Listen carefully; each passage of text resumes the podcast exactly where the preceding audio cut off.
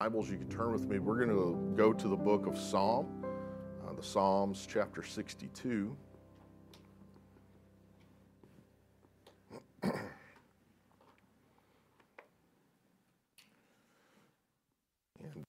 while you're getting there, while you're turning there, just a few few things. Um, coming up March 20th, uh, we're having a spring family revival. And this is going to be a great, great time uh, for our church family. And on your seat, whenever you sat down, or one of the seats close by you, there was an invitation card there uh, that just talked about the spring revival that is coming. And um, that date is March 20th. And uh, it's a spring family revival. The card looks like this. Uh, we want to encourage you to invite some people to join you. We're going to have a great time.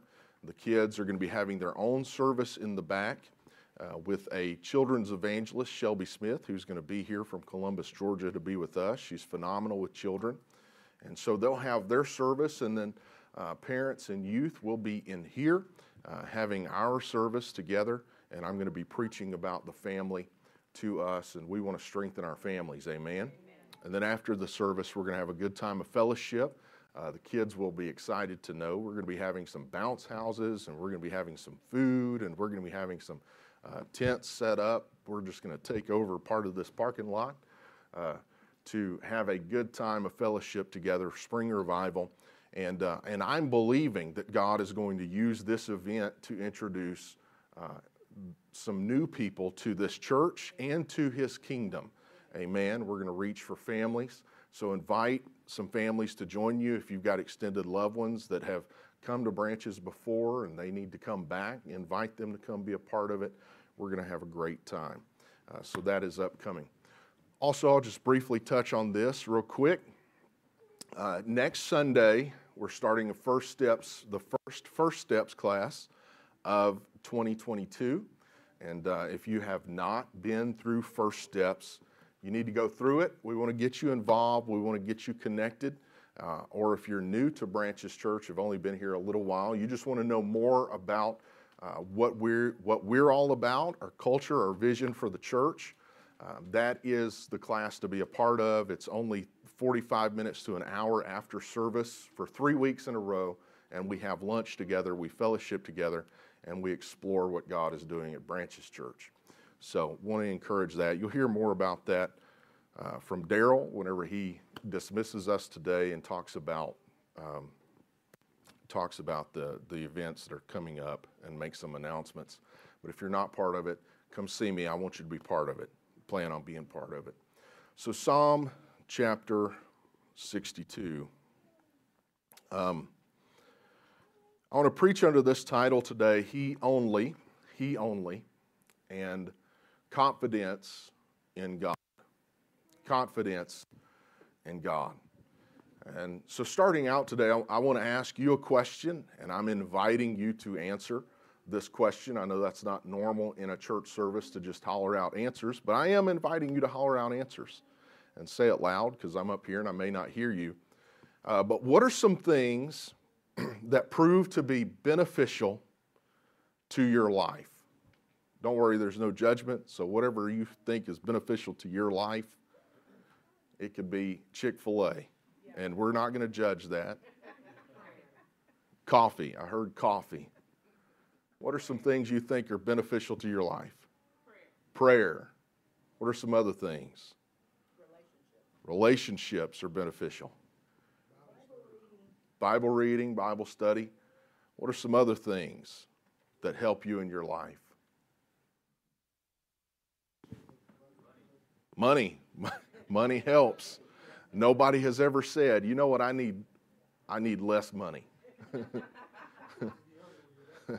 That's, I think there was a song at one point, more money, more problems. Uh, I think somebody's rebuttal was, those are the kind of problems I want to try and have. Um, anyway, if you don't know that song, don't go looking for it. Um,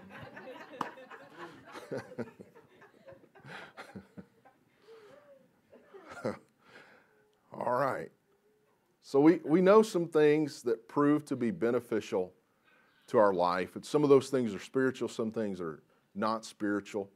Now, what about let's let's change the perspective a little bit. What could you do without? What could you do without? What could you truly make it without? TV, television, yeah, we could go without some entertainment. What are some other things? I'll tell you right now, I stress. I can do without some stress. What are some other things you could do without? Social media, we could all survive without social media. What are some other things you could do without? Pets, as much as we love them, we could do without pets and that 50 pound bag of feed that you have to buy every once in a while. Uh, yeah. So there's some things that we feel like we need, that are beneficial to life, and there's some things that we could do without, uh, that we could live without. Many of us may be familiar with the life of David. How many of us familiar with David, at least on a cursory level?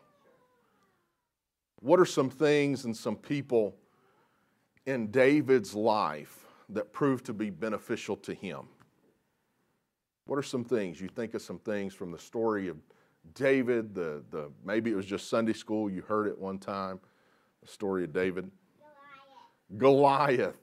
Goliath. While was an enemy, and there's a beneficial story there around Goliath of some things that were beneficial to David. His praise and worship, he danced in the streets. Stones, five smooth stones. How many of us heard a sermon or a lesson taught on that? Five smooth stones. Jonathan, yeah, the value of friendship and a friend who would not turn his back on him. Very, very beneficial. Self confidence and self esteem can be healthy and good. But today I want to preach to you about uh, the excessive self confidence that can be harmful to our spiritual health. And that, that self confidence, that self esteem that becomes unhealthy or not good, that doesn't benefit us, it's usually characterized by a lack of prayer. Now, I'm not talking about people that are far from God who don't trust God, don't want to be in relationship with God. I'm talking about unhealthy self confidence and self esteem in God's people. God's people. It's usually characterized by a lack of prayer. Why? Because we're so busy working our plans. We're so busy following our instincts, or we're so confident in all the work that we have in front of us that we have planned out that we never bother to look to the Lord in prayer. That's an unhealthy self confidence. It's not that we're going against God, it's, it's not that we're being rebellious, it's just that we don't have a sense that we really need Him. We've, we've met a certain level of spirituality and we're trusting God, but you know, some things I can do on my own. We don't really need Him or that we really have to depend on Him. We think we can handle things even without bothering the Lord. Do it on our own. But the problem is this Jesus said in John 15 and 5, I am the vine, you are the branches. He who abides in me and I in him bears much fruit, for without me you can do nothing.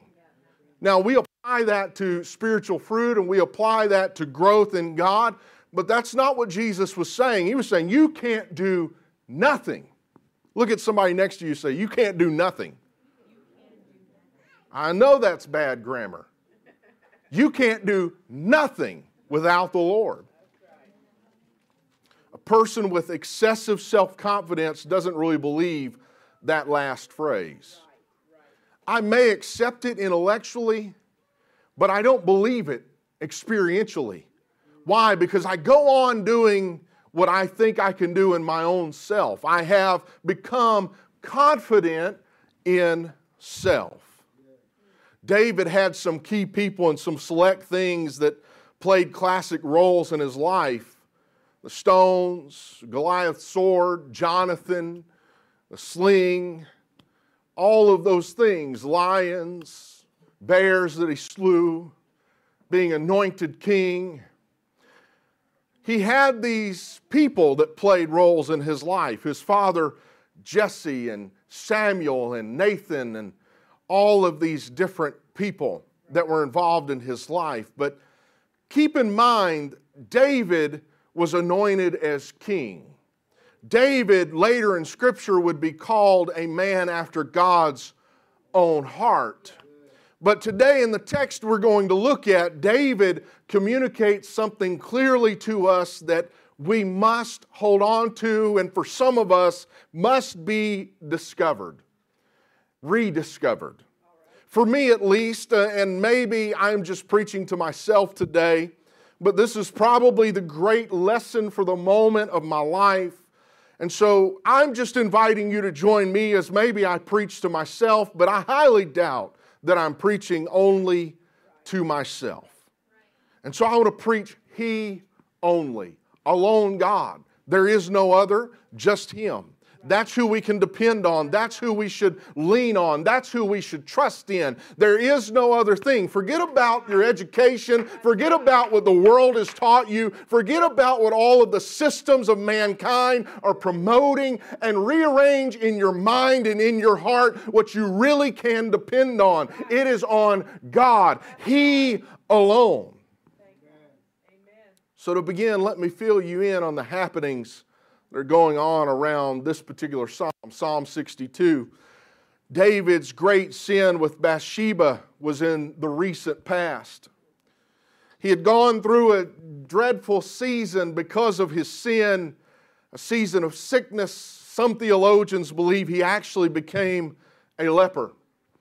The most feared and dreadful disease of David's day, possibly David had had a run in with leprosy. He'd gone through this period of soul anguish where he had to get reconnected with God and come back to God. And you know, ignored sins will do that. They'll, they'll drive you to a place of darkness where all your spiritual anchors are being drugged by the winds in life storms. That you feel like you're being pulled and tossed, and the chaos and confusion of the moment and life, it's all because of ignored sin, of not dealing with what God is wanting you to deal with in that moment. And you're being tossed. David has come through it all sin, soul anguish, struggle, storms, sickness. He's repented and he's forgiven. His sin is forever put away, but forgiveness. Here's the thing about forgiveness, and here's the thing about God forgiveness does not put away trouble from life or from sin. Sometimes those things follow. With all that he faced, his sin, his sickness, his sorrow, David allowed the affairs of the kingdom, his kingdom, to drift, drift from his grasp. He, he allowed some things to get a little out of control. And in the middle of that being out of control, Absalom had been busy stealing the hearts of the people of Israel. For any who had a complaint, Absalom had an ear. And for any who would listen, Absalom had an answer. And it didn't include David. Conspiracy had grown stronger every day. It was growing stronger until it became a full blown situation. Does anybody know what a full blown situation is? Has anybody lived in a full blown situation? Endured a full blown situation. It is a full blown situation. Absalom plots and schemes and lies, and he's gathering support for his cause, his cause to remove David from the throne that he'd been anointed to sit upon. And so, David, in that situation, he sits down to write Psalm 62. In verse 3 and 4, we can see the turmoil of what's going on with David. He says, How long will you attack a man? You shall be slain, all of you. Now, how many has ever wanted to say or write that down? You shall be slain, all of you, like a leaning wall and tottering fence. There's some other things I think I could have come up with in that moment than like a leaning wall and a tottering fence. But that's what he wrote. He said, You shall be slain, all of you. Verse 4 They only consult to cast him down from his high position. They delight in lies. They bless with their mouth, but they curse inwardly. Selah. And that word Selah just means pause. Pause, consider this. It appears here that David is getting ready to take justice into his own hands. Absalom, you've been talking about the kingdom. You've been trying to dethrone me. You've been trying to do some things behind my back, and, and I'm getting ready to do something. You shall be slain, all of you. But you know what David actually did? David actually runs from Absalom. David runs, he flees. And he even decrees that no harm should come to Absalom. And if you read the story, read the story, one does harm Absalom and one does suffer judgment at hand, the hands of David. But instead of doing what seems natural, what we often want to do, David instead turns to trusting God. Now, think about that. David is king. David is anointed king. He is powerful. There's no doubt that David has control and authority in this situation. There are a lot of resources at David's disposal. David could, have made war with Absalom most people would have ignored if David had done anything. David probably could have constructed a plan to have his life taken, and people would have ignored it. They ignored his sin with Bathsheba, they ignored his having her husband put on the front line and murdered in war. David could have done a lot of things. After all, David is anointed king, and Absalom is a usurper. But instead, David said, I'm going to trust and wait on the Lord. Psalm 62, 1 through 2 Truly, my soul silently waits for God. From him comes my salvation. He only is my rock and my salvation. He is my defense. I shall not be greatly moved. And I want to talk to you about that word only. Only. This is often called the only psalm because the Hebrew word that's translated as only for us, the word ak, it appears so often, six times it appears in this very short, short 12 verses of psalm. Translated as truly in verse 1, it's then translated as only in verses 2, 4, and 6, and then it's translated as surely in verse 9. But what does that word only mean to you? When I say only, what do you think of? Maybe you're thinking, if only I, if only I could, if only he would or she would, if only, if only. Can I say that word only the way David says it and mean it? He only. What about other good things? What about other things that look good, that appear good, that could be beneficial? What about position? What about prestige? What about friends? What about prosperity? What about all the things that we get accustomed to really leaning on and trusting in instead of saying He only? Could I do without them and could I trust only God? We don't like being told something is the only choice. We like options. We like opportunities. We like other things that can happen. If we can't make it happen, then maybe there's another option. That was the downfall of Henry Ford. Henry Ford, the Model A, he said they can have it any color they want as long as it's black. And you know how all the other auto manufacturers got a stakehold in America? They started offering colors. And that's why became, they became popular. Is because they offered colors on their automobiles, and that was it. That was the only thing that differentiated them. But David said, There are no choices.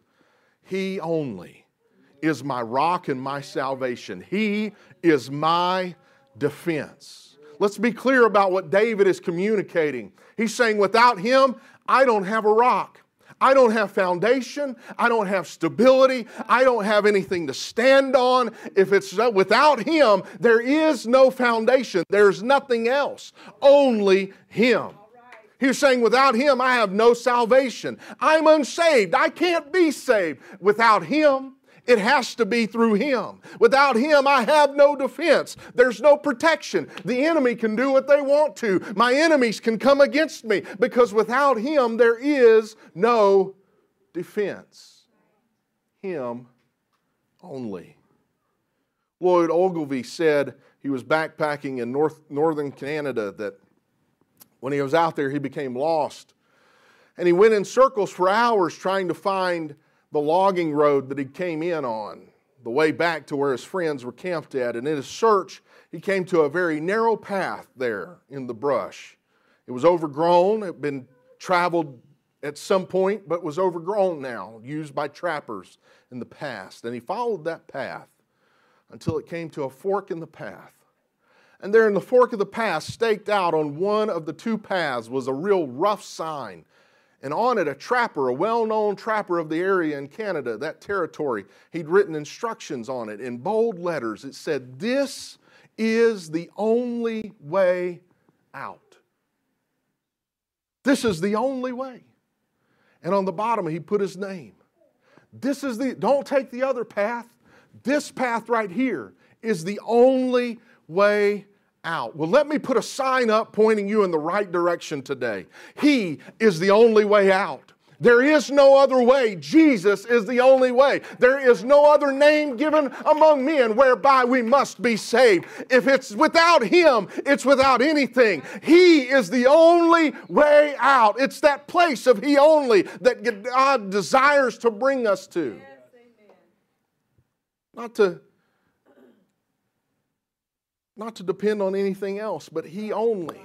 But here's the thing to get to that place, a person has to have exhausted everything else. That's when people turn to God.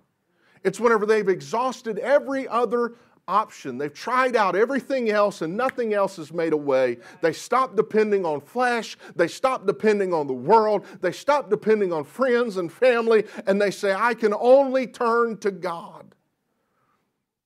Because that's what has to happen. One has to stop depending on the flesh. Stop depending on one's own ability, one's own strength. Stop depending on the wisdom of men and what seems right to the flesh. Stop depending on the power of humanity and answers being offered by the world. Turn to God. Let me ask you this way Is Jesus a resource for you? A resource is something that's sought out and expended turn to Him when I need something. It's a resource. Or is Jesus the source? Because the way you treat a source and the way you treat a resource are completely different things. Sometimes you need to tell yourself, I'm going to wait on God only. What I expect to happen must come from Him. Create the climate with prayer, you create the climate with praise, and you worship Him you stop trying to fix it and you say, I'm going to trust Him. There's no plan B. There's no one else to turn to. God's will and God's way, that's the plan. That's the only plan. And you wait upon the Lord. Be patient and wait upon the Lord. Don't take any action, and the Lord will come through. It's Peter's response to the Lord when he asked him, Are you too going to leave me? Are you leaving me, Peter? And Peter says, No. Who, who would we go to? No one else has the words of eternal life. Where else would we go? We don't have another option. You're the option. Paul put it like this Happy is the person who feels that all she has or all he wants and all that is expected are to be found in God. Paul wrote in Philippians 4 11 through 13, Not that I speak in regard to need, for I have learned in whatever state I am to be content. I know how to be abased. I know how to bound. I, everywhere in all things that I learn to be full and to be hungry, both to abound, to suffer need. I can do all things through Christ who strengthens me. I can be down as long as I'm down with Christ. I can abound as long as I'm abounding with Christ. I can be full as long as I am full in Christ. But if I'm going to be hungry, then let me be hungry in Christ. And if I'm going to suffer, then let me suffer in Christ. He alone is my strength. I'd rather be a pauper in the kingdom of God than a prince in the kingdom of the world. Because God is the only source. And faith is only as good as its object. And that's what David reminds us of. David reminds himself and any other who would hear him where to put their faith. Psalm 62 and 8. Trust in him at all times, you people.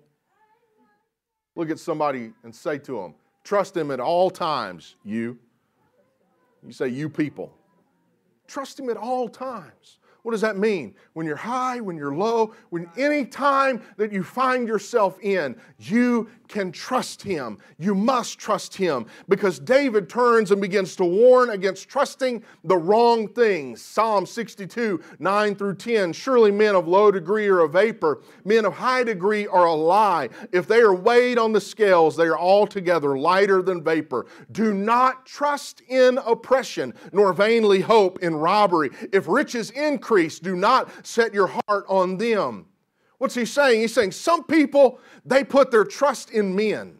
Some people, they put their trust and faith in might. And some people put their faith in money. But you can't trust any of those things. Those things are all temporal, they will disappear. They have no foundation, they have no strength, they have nothing they can offer. They will pass away. That's the danger, right? Trusting in men, trusting in people, it's easy. People who are being trapped into trusting Absalom, they could look around and see all of the numbers of his supporters. They could hear people talking about Absalom's going to be king. Everyone else is doing it. Everyone else is trusting the leaders that are pointing us this direction. That's what he says. He uses the word sons of Adam when he talks about uh, the men of low degree. It doesn't mean people who are of poor character or poor morality. That's not what he's saying. What he is saying is he's saying ordinary people. He's saying ordinary people in great numbers, they're not always right. They're not always right. You can't trust what the herd of people are doing. You can't trust what the rest of the world is doing. You have to trust God. And he says, men of high degree, men of distinction, they're foolish men. They're foolish to trust them because what are they doing? They're lying for power and prestige and prosperity. And if you're putting trust in that, you're trusting the wrong thing. You have to trust God. Because when they're both weighed against God, they're lighter than a vapor. He literally uses the word breath. They're lighter than your breath because people will fail you, people will leave you, but God, He will never forsake you. David said, I'm going to trust God. Now, he could have turned to his supporters.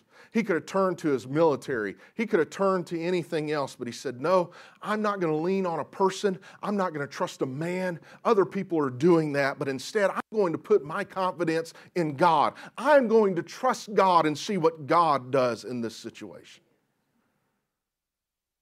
He said, Some trust in the might, some trust in oppression. Some trust in vain hope of robbery. What is that? You think about somebody who takes something by force, they're using their might. And some trust in the might of the world, but don't trust in oppression. Absalom thought that he would take the throne by force. That's what's being presented here. You have Absalom and you have David. Absalom thought he was going to do it by his own force, that he would rob David of the throne. But by contrast, David said, I cannot trust in might. I have an army, but I can't trust in it. The only might I have faith in is the might of the Lord. He was going to trust in God. He was referring back to Psalm 20 and 7. I can imagine it in my mind. He's saying, Some trust in chariots and some in horses, but we will remember the name of the Lord our God. We're going to depend on God. All the powers found in this earth, they're going to fail, they're going to pass away, but there is a heavenly power, a power unto salvation, a power unto deliverance, a power unto strength, a power unto refuge. We're going to trust in that power. We're going to trust in God. We're going to lean on God. He even goes on and says, if riches increase, do not set your heart on them. But some people are looking for riches of the world to save them. That's a whole system of the world. Capitalism, socialism, any of those isms. Money cannot save.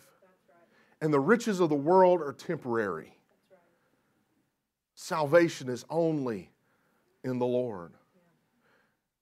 So, verse 5 through 7, he says, My soul waits silently for God alone, for my expectation is from him. He only is my rock and my salvation. He says the same thing he said in verse 1 and 2. He only is my rock and my salvation. He is my defense. I shall not be moved. In God is my salvation and my glory. The rock of my strength and my refuge is in God.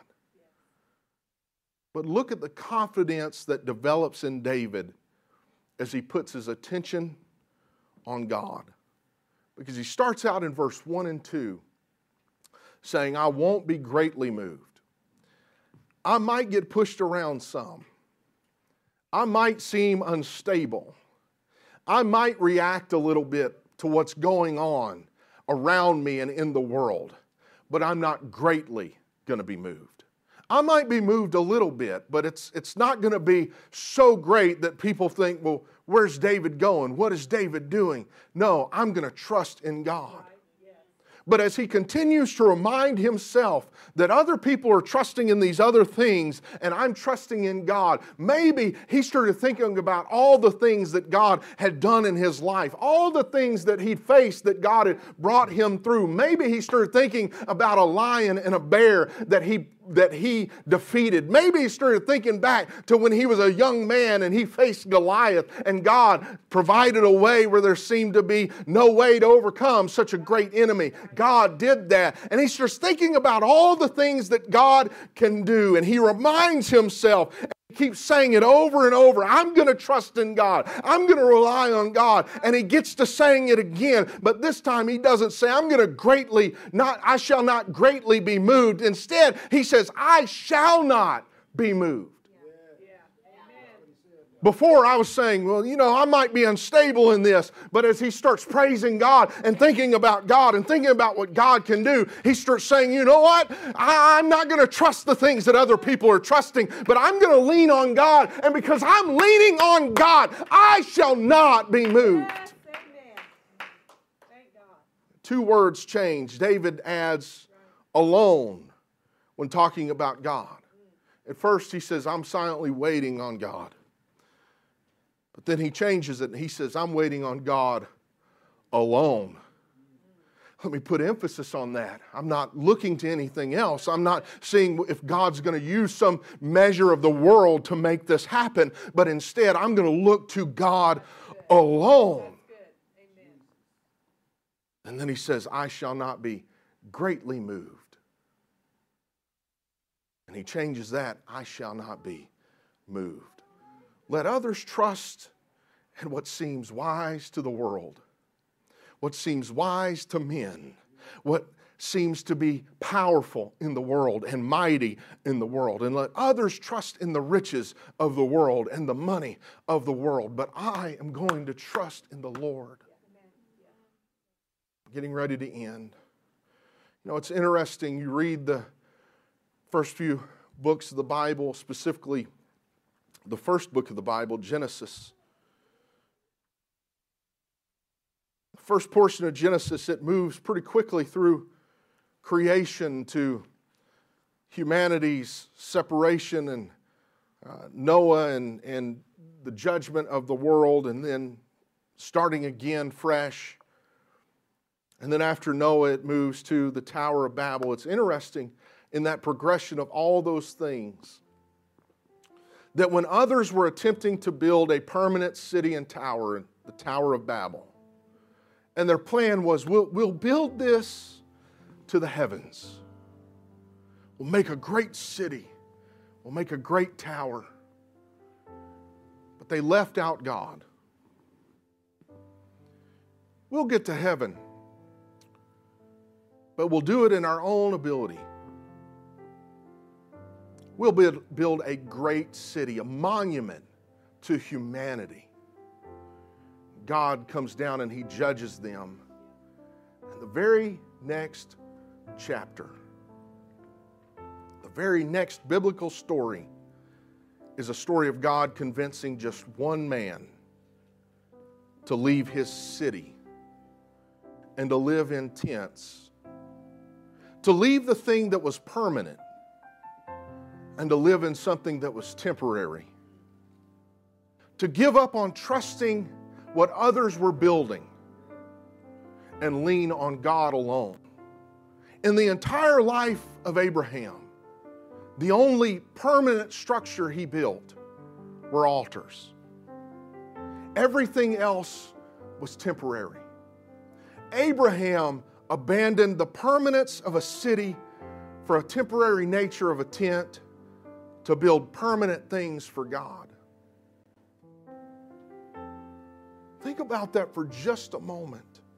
We want to lean and trust on the things in this world. We look toward the things in this world.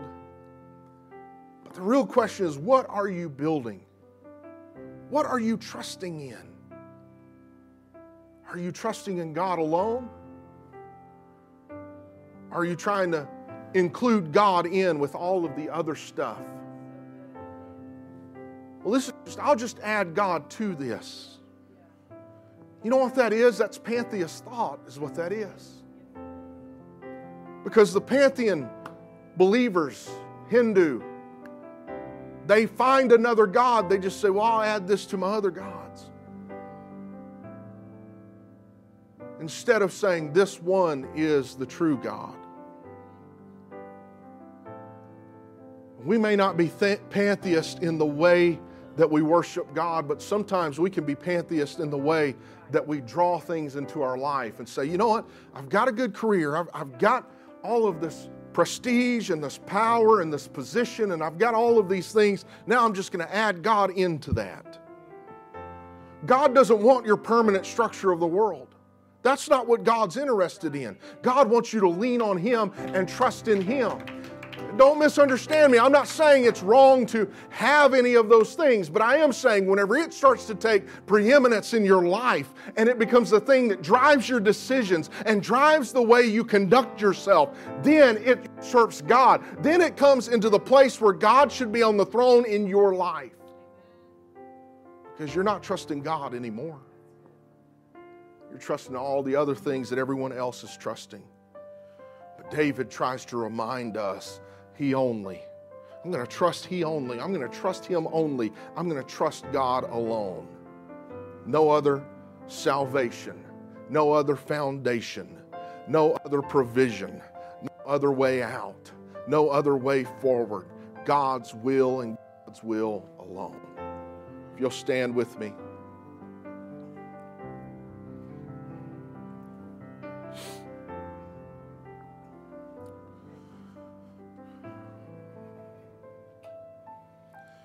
God, bring us to a place of remembrance